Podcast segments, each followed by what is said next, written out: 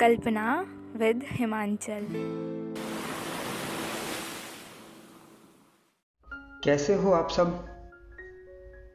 उम्मीद है बढ़िया ही होंगे। जब आप पहली दफा किसी से मिलते हैं तो सबसे पहले आप नहीं मिलते हैं, आपकी उनसे नजरें मिलती हैं। या आप जब भी किसी को पसंद करते हैं तो पहले उनकी खूबसूरती को अपने नज़र में कैद करते हैं। जब मेरी उससे पहली नज़र मिली थी तो मैं बहुत खुश हो गया था, क्योंकि मैं रोज़ उसको देखता था। एक झलक पाने के लिए मैं यहाँ वहाँ भटकता रहता था। ऐसा लगता था कि बस उसे देखता ही रहूँ। वो थी ही इतनी खूबसूरत। जब उसने मुझे पहली दफ़ा देखा, मतलब हम दोनों की नज़रें मिली, तो पता नहीं क्यों मैंने अपनी नज़रें फेर ली, सिर्फ इस डर से कि वो क्या सोचेगी मेरे बारे में। ऐसा इसलिए भी करते थे ना कि उसे इशारा मिल जाए, उसे भी समझ आने लगे कि हाँ, कुछ तो है मेरे दिल में उसके लिए। तो बस जब भी वो नज़रें मेरी तरफ घुमाती थी, मैं अपनी नज़रें फेर लेता था, और ये नज़रों का सिलसिला कब मुस्कुराहट में बदल गया और उसके बाद हमें प्यार हो गया। ये सारा खेल नज़रों का ही था।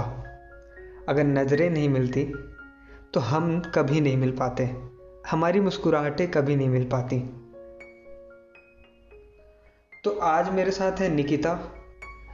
वो अपनी एक कविता पेश कर रही हैं नज़र के ऊपर। उम्मीद है उनकी आवाज़ आपको पसंद आएगी।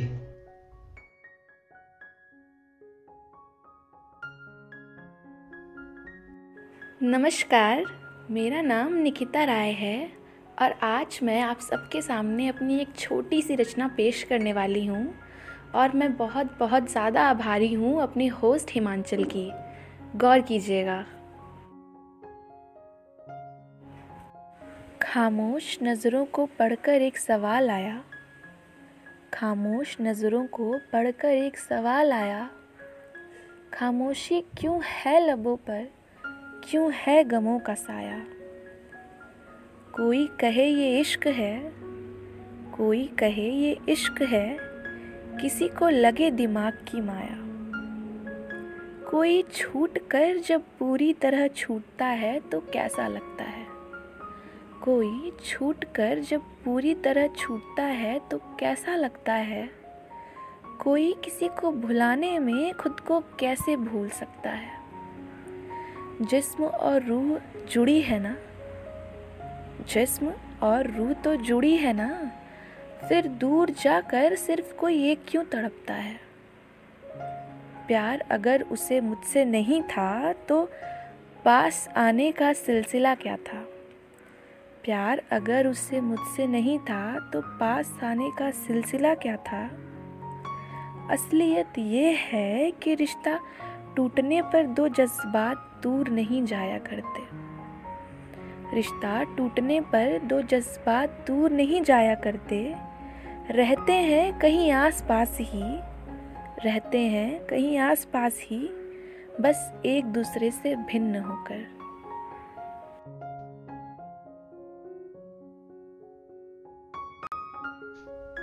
तो क्या कहते हो, अच्छी लगी ना कविता? और उनकी आवाज़ तो पसंद आई ही होगी, और शायद आप मेरी आवाज़ सुन सुन के बोर भी हो गए होंगे। अगर नहीं हुए हैं या अगर हो भी गए हैं, मैं तो यार रोज़ आपके पास आता रहूँगा कुछ नया लेके हमेशा। उम्मीद है आप मुझे इतना ही प्यार देंगे, इससे कहीं ज़्यादा देंगे। फिलहाल आज मैं कुछ नहीं बोलूँगा, और बस नज़रें मिलाते रहें एक दूसरे से, प्यार बांटते रहें, मुस्कुराते रहें, और लॉकडाउन है तो घर पर ही रहें। वैसे एक बात और कहनी थी कि मुझे आपकी मदद की ज़रूरत है। मदद की ज़रूरत है मतलब आप जैसे ये पॉडकास्ट आप सुनते हैं तो प्लीज़ आप अपने दोस्तों के साथ शेयर करें, जिससे मुझे और भी लोगों का प्यार मिल सके। जैसे आप लोग मुझे प्यार करते हैं, मैं उम्मीद करता हूँ आप लोग आ, मेरे पॉडकास्ट को शेयर करेंगे और ज़्यादा से ज़्यादा लोग तक पहुँचाएंगे, जिससे मेरी मदद हो सके और और लोग भी मुझे सुन सकें। हम कल फिर मिलेंगे एक नई कल्पना और एक नई कहानी के साथ।